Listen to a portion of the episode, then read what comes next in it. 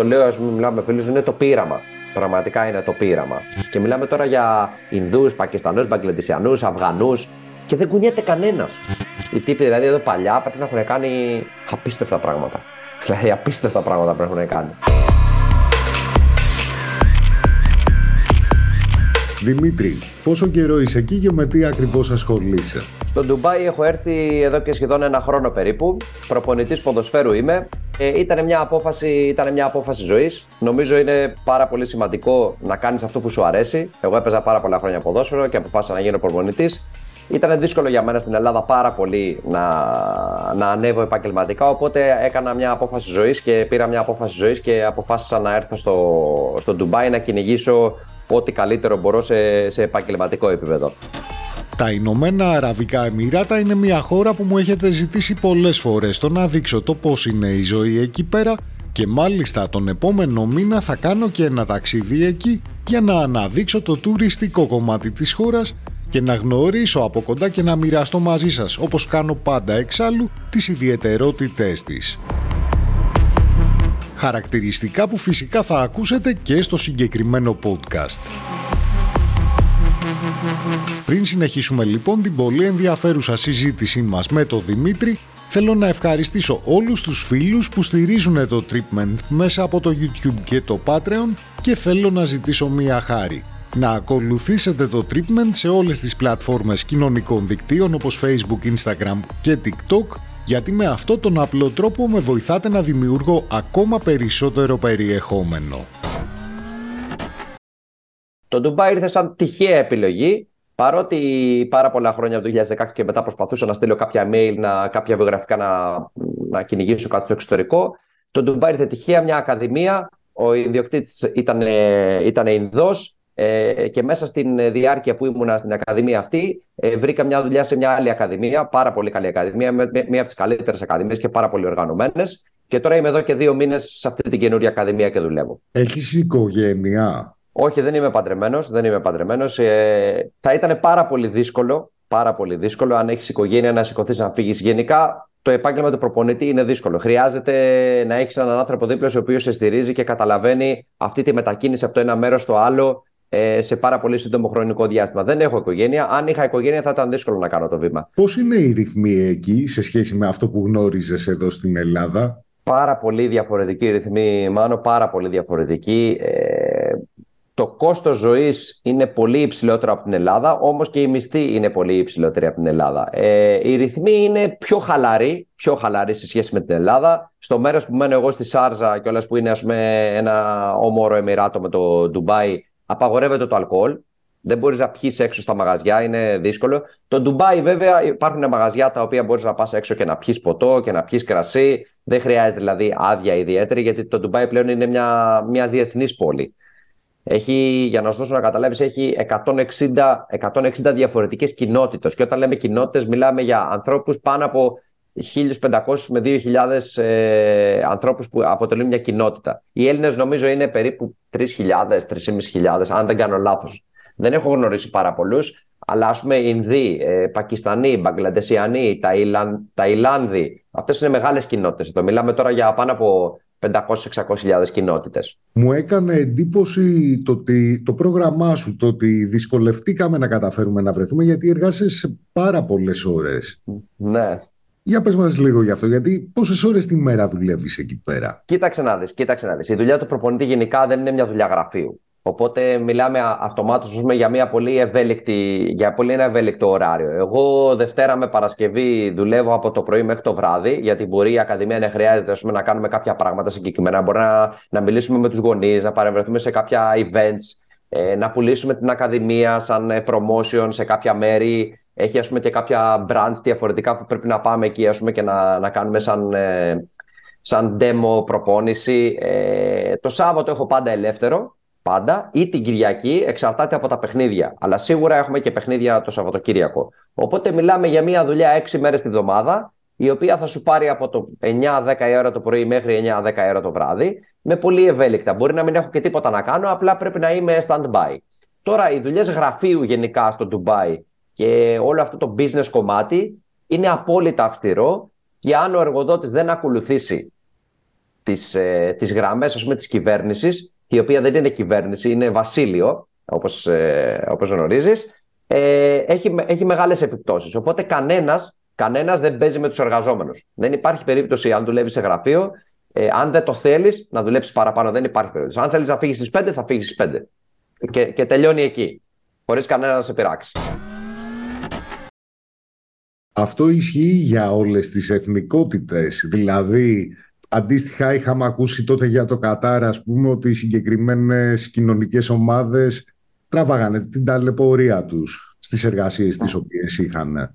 Κοίταξε να δεις, η αλήθεια είναι αυτό που έχω παρατηρήσει εγώ τον τελευταίο χρόνο εδώ που βρίσκομαι, είναι ότι ε, οι Άραβες, οι, οι, οι locals που λέμε, πούμε, οι ντόπιοι, δεν δουλεύουν τις βαριές δουλειές. Δεν θα δεις Άραβα να δουλεύει σερβιτόρο, δεν θα δεις Άραβα να δουλεύει στι κατασκευές, στον δρόμο, α, ακόμα και σε, και σε εταιρείες, σαν, ε, σαν υπάλληλοι. Οι Άραβες συνήθως έχουν ε, κάποιες business πούμε, και τις τρέχουν ή δουλεύουν στη, στην κυβέρνηση. Όλο το άλλο το κομμάτι, το πώς τρέχει η πόλη που λέμε, ποιος την τρέχει την πόλη, είναι ε, στις κατασκευές ε, Ινδία, Πακιστάν, Μπαγκλαντές, ε, στο κομμάτι του hospitality και της, ε, τα ξενοδοχειακά είναι Ταϊλάνδη, Φιλιππίνες, Κίνα και γενικά μετά υπάρχουν και Ευρωπαίοι και Αμερικάνοι οι οποίοι μπορεί να δουλεύουν σαν προπονητές, μπορεί να δουλεύουν σαν σερβιτόροι, μπορεί να έρχονται να δουλέψουν σαν φοιτητές, ας πούμε, σαν κάποια έξτρα. Αλλά τη βαριά δουλειά και τη βαριά βιομηχανία του Ντουμπάι την τρέχουν αυτές οι εθνικότητες. Ινδία, Πακιστάν, Μπαγκλαντές, Ταϊλάνδη, Φιλιππίνες και πάρα πολλές άλλες εθνικότητες οι οποίες μου διαφεύγουν. Αφρικάνοι πάρα πολλοί. Οπότε καταλαβαίνεις εκεί ότι υπάρχει ένα μεγάλο, υπάρχει ένα μεγάλο κενό, ένα μεγάλο gap.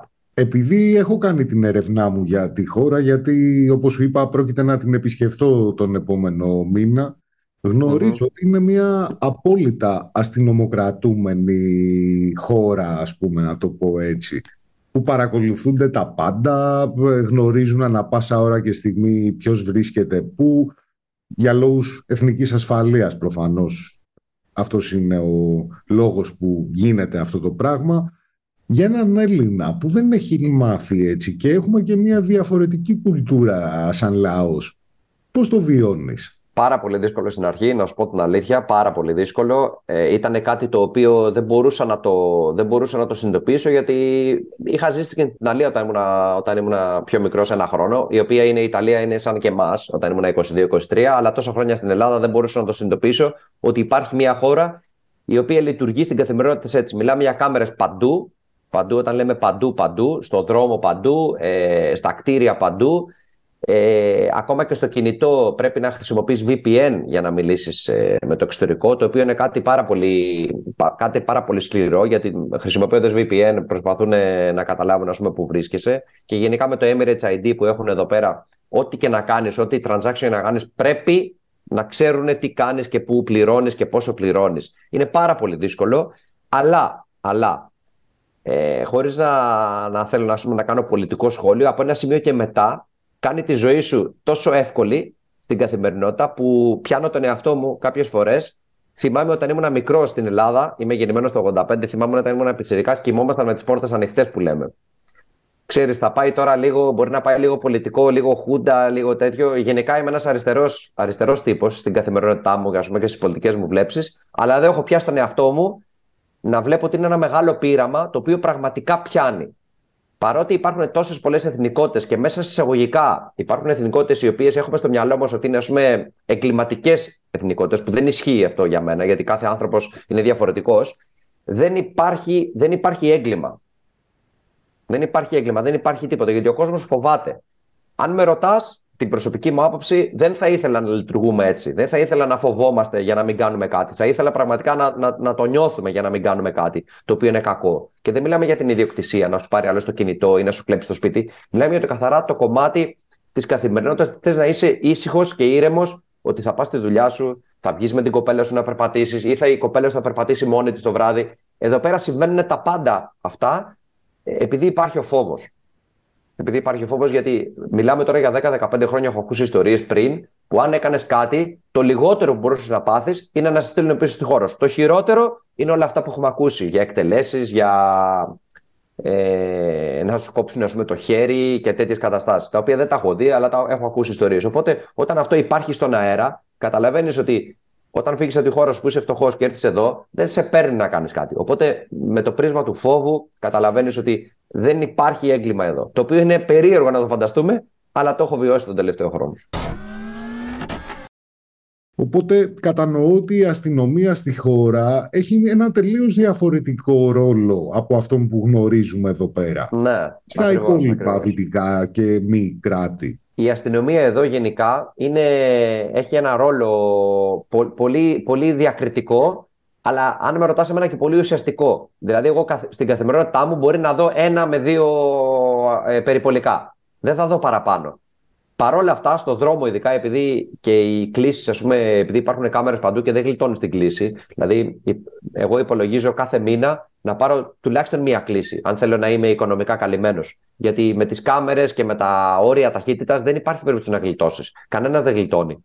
Ε, οπότε μιλάμε για 600 αντίρχαμ το λιγότερο, που μιλάμε για, αν κάνω τη μετατροπή, με περίπου 150 ευρώ το λιγότερο το μήνα. Και δεν υπάρχει να έχεις ένα φίλο στην αστυνομία να σου σβήσει την κλίση και τέτοια. Εδώ δεν υπάρχουν όλα ηλεκτρονικά, υπάρχουν applications, τα πάντα. Και ο ρόλος της αστυνομίας είναι τέτοιος, ο οποίος για μένα έχει την καλύτερη εφαρμογή. Αν, αν με ρωτάς, έχει την καλύτερη εφαρμογή. Είναι διακριτική. Όποτε σε σταματήσουν, με έχουν σταματήσει μία φορά επειδή το, το flash μου δεν δούλευε στο, στο αμάξι. Ε, με ρωτήσανε ας πούμε, από πού είμαι, με ρωτήσανε ας πούμε, το, το δίπλωμα, την άδεια οδήγηση, τα πάντα. Πάρα πολύ δεκριτή. Μου είπαν ότι κοίταξε να δεις, αν δεν το φτιάξεις μέσα σε επόμενες μέρες. Ε, πόσο καιρό είσαι εδώ, εγώ ήμουν τρεις μήνες.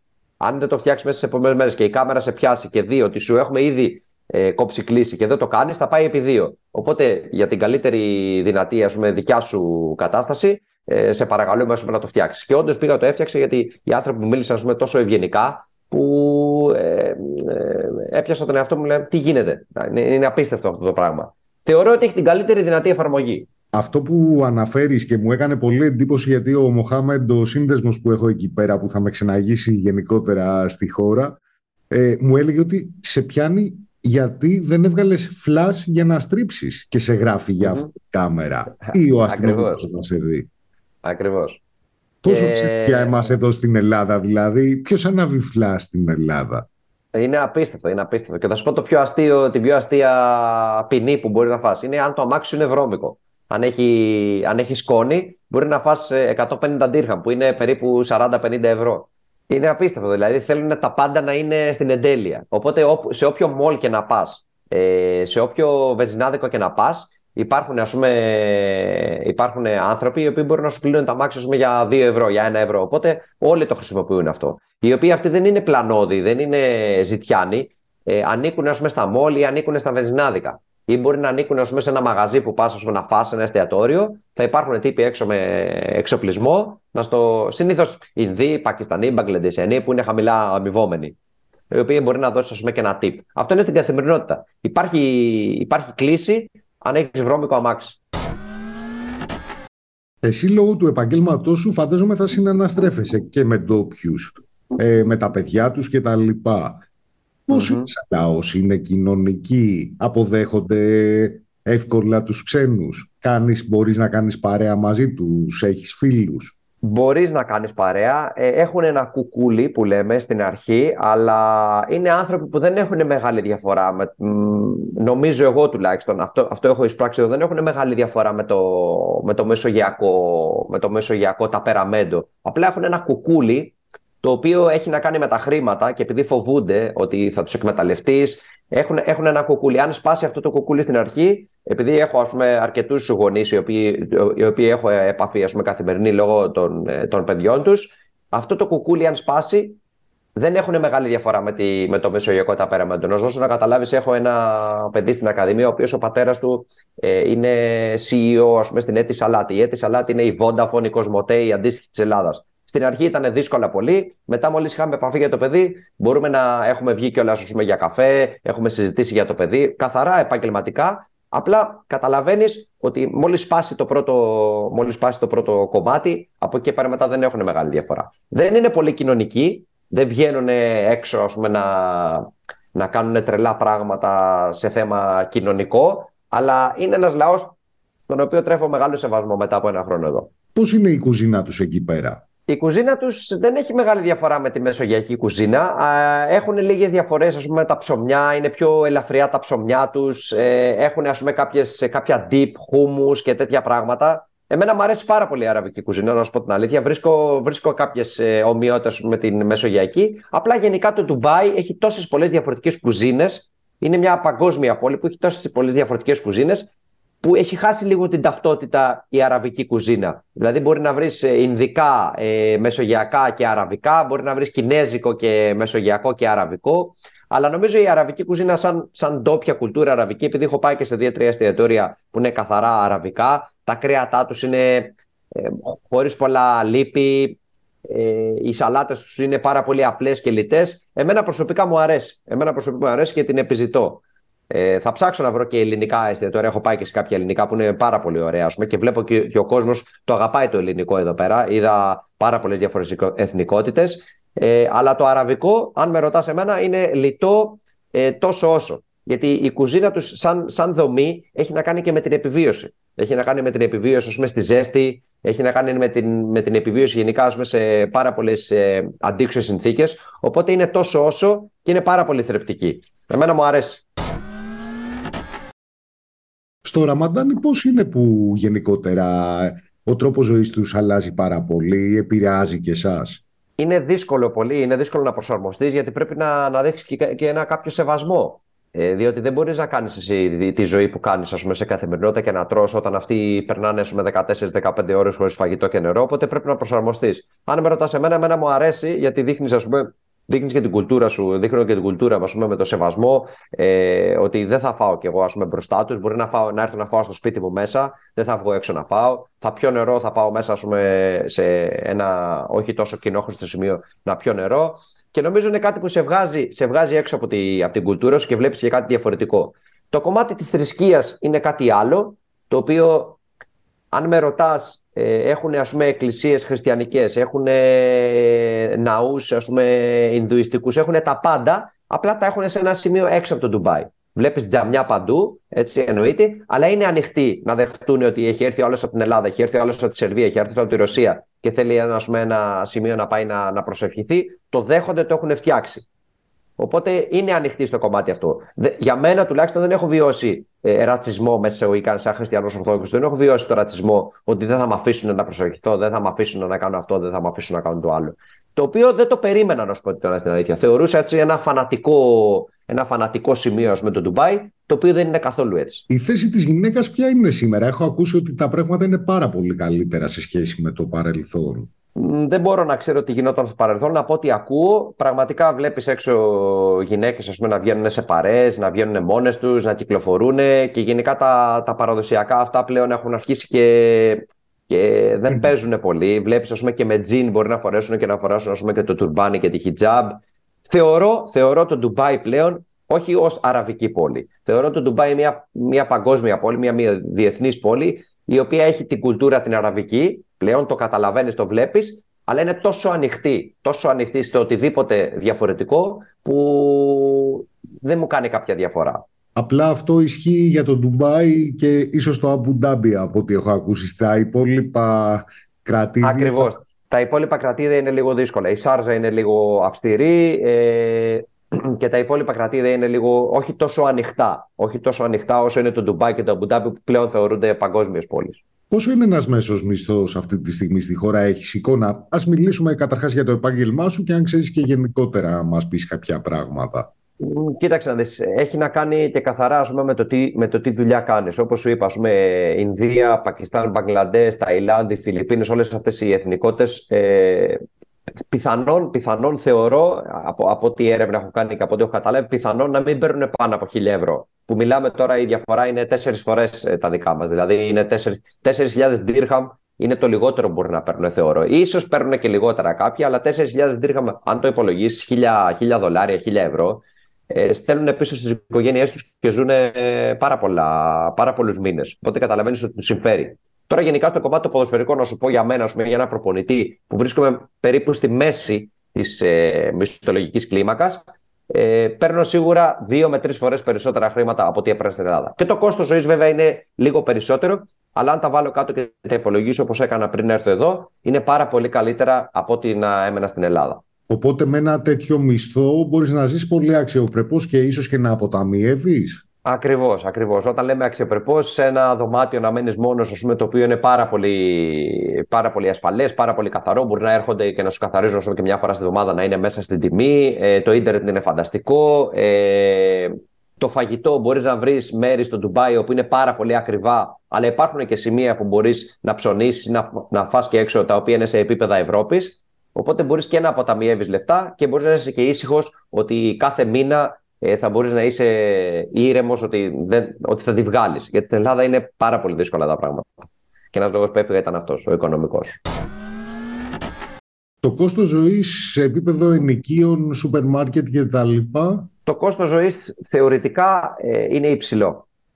Αλλά επειδή και η μισθή είναι υψηλή, αν κάνεις ένα καλό, αν κάνεις ένα καλό, ένα καλό deal μέσα στο μυαλό σου, μπορείς να αποτεμιεύσεις λεφτά. Δηλαδή μιλάμε τώρα το ενίκιο, το, το λιγότερο που μπορείς να βρεις είναι 4 με 5, 4 με 5 εκατοστάρικα. Το λιγότερο που μπορείς να βρεις 4 με 5 εκατοστάρικα και ένα μήνυμο που μπορείς να φας είναι 3 με 4 εκατοστάρικα. Οπότε μιλάμε αμέσως, δηλαδή αν παίρνεις ας πούμε περίπου 2-2.500 ε, δολάρια το μήνα, το, το μισό θα πάει σε ενίκιο, και, σε ενίκιο και φαγητό. Το να έχεις αμάξι δεν είναι ακριβό, απλά ε, ανάλογα με το αν είσαι expat, αν είσαι δηλαδή μετανάστης που έρχεσαι για δύο χρόνια ή σκέφτεσαι να μείνεις, εκεί έχει να κάνει μια επιλογή καθαρά δική σου. Αν αγοράσεις αμάξι είναι φθηνότερο. Αν νοικιάζεις αμάξι, που εγώ νοικιάζω αμάξι και θέλω να είμαι λίγο πιο ευέλικτος, ε, είναι λίγο πιο ακριβό. Οπότε το να νοικιάσω αμάξι, το να φάω και να, να μείνω που είναι τα βασικά, ε, να στεγαστώ, που είναι τα βασικά, ε, μου παίρνει περίπου 60 ε, με 65% του, του μισθού μου. Οπότε το υπόλοιπο είναι αν θέλω να βγω έξω, να περάσω καλά και να αποταμιεύσω. Τίμιο ακούγεται. Είναι, είναι τίμιο, είναι τίμιο, είναι τίμιο. Έχει και δυσκολίες βέβαια. Κάθε νόμισμα έχει δύο όψεις, αλλά είναι τι, τι θέλεις να κάνεις. Τι θέλεις να κάνεις και τι, τι αποφάσεις έχεις πάρει στη ζωή σου. Η φορολογία για εσάς που δεν είστε ντόπιοι, ποια είναι; Δεν υπάρχει φορολογία για μένα. Δεν υπάρχει πρόβλημα. Εγώ το μισθό που παίρνω τον παίρνω ατόφιο και, και καθαρό στο, στο τραπεζικό μου λογαριασμό. Δεν υπάρχει φορολογία για μένα. Τα τελευταία χρόνια έχουν εισάγει ένα 5% VAT, το οποίο το 5% το απορροφούν οι εταιρείες. Δηλαδή, αν η εταιρεία θέλει να μου το απορροφήσει εμένα, αν εγώ πάω να πάρω πούμε, ένα μπουκάλι νερό έξω και θέλει η εταιρεία να μου το απορροφήσει εμένα, θα μου πει ε, 50 λεπτά συν 5% VAT, που είναι ας πούμε 20 ε, λεπτά. Αν η εταιρεία δεν θέλει, γιατί δεν, δεν την νοιάζει και δεν έχει κανένα πρόβλημα, θα το απορροφήσει αυτή. Οπότε θα μου το πουλήσει εμένα 50 λεπτά. Αυτό έχει γίνει τα τελευταία 5 χρόνια για μεγάλες εταιρείες όμως και για άλλες business. Δεν έχει γίνει για τον καθημερινό πολίτη. Ο καθημερινός πολίτης εδώ πέρα δεν επηρεάζεται από το, από το, από το 5% αυτό καθόλου. Κανένας εργαζόμενος στη χώρα από τους ε, μετανάστες δεν πληρώνει φόρο τίποτα. Όχι, τίποτα, τίποτα. Εγώ ό,τι πάρω είναι δικό μου. Και ακόμα και να θέλω να βάλω χρήματα στην τράπεζα και να τα φέρω να τα... από κάπου αλλού, κανένας δεν θα με ρωτήσει.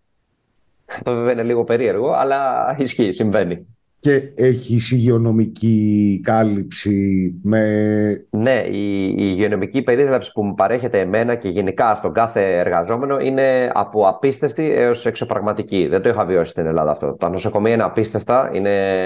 Οι γιατροί που υπάρχουν είναι από όλο τον κόσμο. Μπορείς να βρεις γιατρούς από όλο τον κόσμο, ε, τρομερούς γιατρούς. Ε, τα νοσοκομεία είναι πάρα πολύ καθαρά. Γενικά η υγειονομική περίθαλψη και η υγειονομική κάλυψη ε, θεωρώ χωρίς να έχω ζήσει σε πολλές χώρες, απλά με έρευνα που έχω κάνει και κοιτώντα και το κανάλι σου τόσα χρόνια που παρακολουθούμε και βλέπουμε που μας ταξιδεύει σε όλο τον κόσμο, ε, νομίζω ότι είναι, αν όχι το καλύτερο, ένα από τα καλύτερα για πολλούς λόγους. Μπορεί να πάρω εγώ τηλέφωνο 12 ώρα το βράδυ πούμε, και να πάω στο νοσοκομείο. Ε, θα, άμα έχω υγειονομική περίθαλψη, θα με, θα με βοηθήσουν. Αν δεν έχω, υπάρχει μεγάλο πρόβλημα. Αλλά δεν υπάρχει περίπτωση να ζεις εδώ, στο Ντουμπάι, και να εργάζεσαι σε μια εταιρεία και να μην έχεις υγειονομική περίθαλψη. Δεν υπάρχει περίπτωση. Κανένας δεν το δέχεται. Είναι κρατικά νοσοκομεία αυτά. Ε; Δεν υπάρχει ιδιωτική υγειονομική περίθαλψη στη χώρα ή όχι; αυτό είναι το τρικ. Το τρικ είναι ότι τα πάντα εδώ είναι ιδιωτικά. τα πάντα. Σχολεία, ε, νοσοκομεία, ε, τα πάντα είναι ιδιωτικά. Το θέμα είναι όμως ότι δεν σε παίρνει σαν επιχείρηση να κάνεις ε, ατασθαλίες, διότι αν το κάνεις αυτό, έχεις φύγει αυτόματα από το Ντουμπάι. Και αν φύγεις από το Ντουμπάι, σημαίνει ότι δεν θα έχεις αυτή τη βάση στο Ντουμπάι που είναι ε, μεγάλο οικονομικό κέρδος. Οπότε, παρότι είναι ιδιωτικά τα πάντα, όλοι λειτουργούν σαν να είναι κυβερνητικά. Γιατί ο φόβος της κυβέρνησης και του, τον, ε, του, του Βασιλείου είναι τέτοιος που δεν σε παίρνει να κάνεις κάτι. Οπότε παρότι είναι ιδιωτικό, όλα λειτουργούν ρολόι. Προφανώς υπάρχει ένας σωστός έλεγχος. Καταλαβαίνω. Ε, αυστηρή έλεγχη παντού, παντού. Αυστηρή έλεγχη, οπότε δεν σε παίρνει να, να μην είσαι, να μην είσαι υπόλογος στον, στον πελάτη. Ο οποίος πελάτης είναι ο μετανάστης, ο ντόπιος, ο οποιοδήποτε. Ε, οπότε αν μείνεις εκεί πέρα για κάποιο λόγο χωρίς δουλειά, φαντάζομαι σε διώχνουν από τη χώρα, ε, δεν σε κρατάνε. Έχεις, ε, έχεις νομίζω ένα μήνα ή, ή τρεις εβδομάδες ή ένα μήνα ε, να βρεις δουλειά. Αν δεν βρεις δουλειά μέσα σε, αυτούς, ε, μέσα σε αυτό το χρονικό διάστημα ε, θα πρέπει να φύγεις στη χώρα γιατί η, η βίζα σου λύγει. Αν δεν το κάνεις και μείνεις εδώ ρισκάρεις πάρα πολλά πράγματα. Ρισκάρεις πάρα πολλά πράγματα και δεν νομίζω ότι το κάνουν πολύ. Ίσως, ίσως κάποιοι το κάνουν αλλά είναι πολύ επικίνδυνο. Το, το, το θέμα είναι ότι δεν υπάρχει περίπτωση να μην βρεις δουλειά, Μανώ. Δεν υπάρχει περίπτωση να μην βρεις δουλειά. Αν, αν είσαι εδώ δηλαδή και έχεις ήδη το Emirates ID και έχεις ας πούμε μια, μια κατάσταση και ένα δίκτυο, δεν υπάρχει περίπτωση να μην βρεις δουλειά. Θεωρώ εγώ. Επειδή πολλοί φίλοι που ενδιαφέρονται να μεταναστεύσουν σε κάποια άλλη χώρα με ρωτάνε, γενικά ποια είναι η διαδικασία αν κάποιος θέλει να ψαχτεί εκεί; Σίγουρα μέσω ίντερνετ, εγώ τη βρήκα τη δουλειά μέσω του, του site του Indeed, το οποίο έχει ας πούμε διάφορα, διάφορα επαγγέλματα. Εγώ έτσι τη βρήκα τη δουλειά και από τη στιγμή που ήρθα εδώ και πάτησα το πόδι μου εδώ ήταν πάρα πολύ εύκολο. Ε, μπορείς να βρεις, υπάρχουν πάρα πολλά site. Το Naukri Golf, το Indeed, μου διαφεύγουν, είναι πάρα πολλά site που μπορείς να βρεις δουλειά και δεν είναι, δεν είναι scam που λένε. Αν, αν έρθεις σε διαδικασία, ε, εδώ οι άνθρωποι δεν παίζουν. Δεν, είναι δύσκολο να κάνεις να κάνεις απαταιωνιά. Κανένας δεν μπαίνει στη διαδικασία να το κάνει αυτό. Αν έχεις κάποια επαφή, είναι ακόμα καλύτερα. Αν δεν έχεις και ψάξεις μέσω ίντερνετ, θεωρώ, θεωρώ, γιατί εγώ το έκανα πάρα πολύ εύκολα, θεωρώ ότι είναι πάρα πολύ εύκολο να βρεις ε, δουλειά εδώ. Το θέμα είναι άλλο. Το θέμα είναι αν θέλεις να έρθεις και αν θέλεις να βγεις από, το, από το comfort zone. Αυτό είναι άλλο κομμάτι. Αλλά είναι πάρα πολύ εύκολο, θεωρώ, να βρεις δουλειά στο Ντουμπάι και σε όλα τα Εμμυράτα τα διαφορετικά. Πάμε και σε αυτό το κομμάτι λοιπόν, μιας και το ανέφερε. Πόσο δύσκολο είναι να ζεις εκεί, έτσι πες μου τα αρνητικά της φάσης. Το, για μένα προσωπικά το μεγαλύτερο αρνητικό, αν μπορώ να το πω, είναι το να προσαρμοστεί στον καιρό. Ο καιρός είναι πάρα πολύ διαφορετικός από ό,τι είναι στην Ελλάδα. Ε, εγώ είμαι σχεδόν ένα χρόνο εδώ, δεν έχω φορέσει μακριμάνικο ακόμα, για να σου να καταλάβει. Εγώ ήρθα το Μάιο, το καλοκαίρι είναι πάρα πολύ δύσκολο. Υπάρχουν 5-6 μήνες που είναι, οι θερμοκρασίες είναι 40 και αλλά δεν είναι μόνο η ζέστη, είναι και η υγρασία. Ο καιρός είναι, είναι απίστευτα αποπνικτικός αυτούς τους μήνες, το οποίο αποτελεί και, και, και εμπόδιο για τους περισσότερους.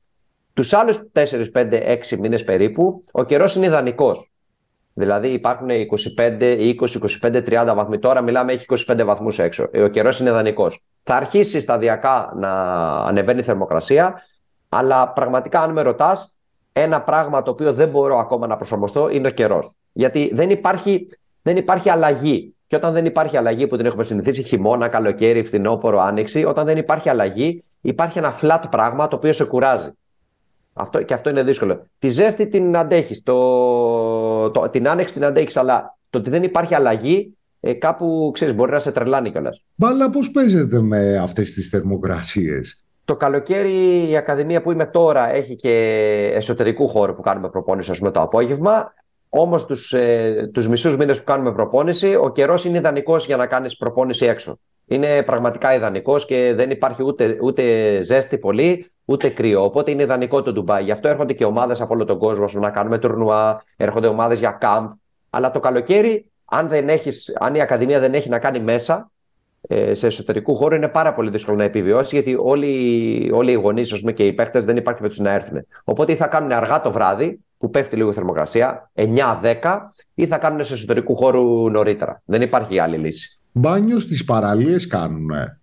Ε, όταν πήγα το καλοκαίρι, έβραζε, ήταν στα τζακούζι, ήταν απίστευτο. Δεν μπορούσες να το, δεν να το συνειδητοποιήσεις. Ε, τώρα είναι ιδανικός ο καιρός. Εδώ κάνουν 12 μήνες 12 μήνες το χρόνο μπάνιο. Αν μένεις δηλαδή σε, σε παραλία, το Ράσαλ Καϊμάχ που πήγαινα εγώ για, κάποια, για κάποιο χρονικό διάστημα που είχα ένα φίλο εκεί πέρα και πήγαινα, ε, μπορείς να κάνεις κάθε μέρα μπάνι. Κάθε, το καλοκαίρι βράζει, θα κάτσεις για λίγο, μετά θα πας κατευθείαν μέσα. Ε, Τους έξι μήνες το χειμώνα μπορεί να κάνεις κάθε μέρα μπάνιο. Υπάρχουν άνθρωποι εδώ που κάνουν 365 μέρες το χρόνο μπάνιο. Είτε το πιστεύεις είτε όχι. Εκεί ο κόλπος είναι καθαρό. Τι αίσθηση δίνει. Ε, δεν δίνει την αίσθηση της καθαριότητας. Απλά υπάρχουν ε, μικροί κολπίσκοι και όρμοι, όπου πραγματικά είναι άλλη ομορφιά. Έχει άλλη ομορφιά. Ναι, μένει στην Ελλάδα έχουμε συνηθίσει αυτό το πράσινο και, το, και τα μαγαζιά και τις ταβέρνες και τα, και τα μπαρ. Αλλά εδώ έχει μια άλλη ομορφιά, μια απόκοσμη ομορφιά. Δηλαδή δεν θα δεις ανθρώπινη παρέμβαση μεγάλη. Δεν θα δεις δηλαδή παρα, ε, παραλίες γεμάτες με ομπρέλες και πώς να σου πω, έχει αυτό το,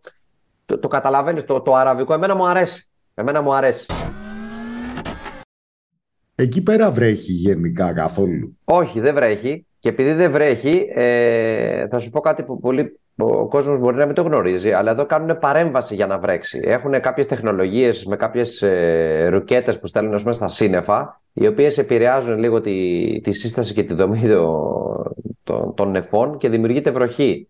Γιατί δεν βρέχει πολύ και έχουν μεγάλο πρόβλημα. Τώρα μπορεί να φαίνεται επιστημονική φαντασία σε κάποιους, αλλά πραγματικά συμβαίνει εδώ. Εγώ το τελευταίο χρόνο εδώ μπορεί να έχω βιώσει δύο ή τρεις φορές βροχή. Και όταν μιλάμε βροχή, δεν εννοούμε βροχή όπως στην Ελλάδα που έχουμε συνηθίσει. Μιλάμε τώρα για πάρα πολύ ψηλή βροχή και πάρα πολύ λεπτή βροχή. Παρ' όλα αυτά, το μεγαλύτερο σοκ που βίωσα εδώ είναι ότι με το που βρέχει λίγο τα πάντα πλημμυρίζουν. Διότι επειδή δεν είναι μια χώρα που στο, στη δομή της περίμενε ας πούμε, τη βροχή, δεν έχουν φτιάξει αποχαιρετικό σύστημα γιατί δεν θεωρούσαν ότι χρειαζόταν. Οπότε υπάρχει πιθανότητα και να μην δουλέψεις αν βρέξει. Εγώ, ας πούμε, δεν έχω πάει για προπόνηση δύο-τρεις μέρες επειδή και τα γήπεδα δεν έχουν αποθηκευτικό σύστημα ή ο δρόμος έκλεισε γιατί δεν υπάρχει αποθηκευτικό σύστημα και βγαίνουν τα φορτηγά, ας πούμε, τις, ε, κάποια ιδιωτικά, ιδιωτικές εταιρείες βγαίνουν φορτηγά και παίρνουν ας πούμε, το νερό από το δρόμο. Είσαι προπονητής και δεν ξέρω κατά πόσον διασκεδάζεις ναι. στη νυχτερινή ζωή της χώρας. Έχεις εικόνα να μας πεις δύο πράγματα για το πώς διασκεδάζουν ε, ξένοι και ντόπιοι;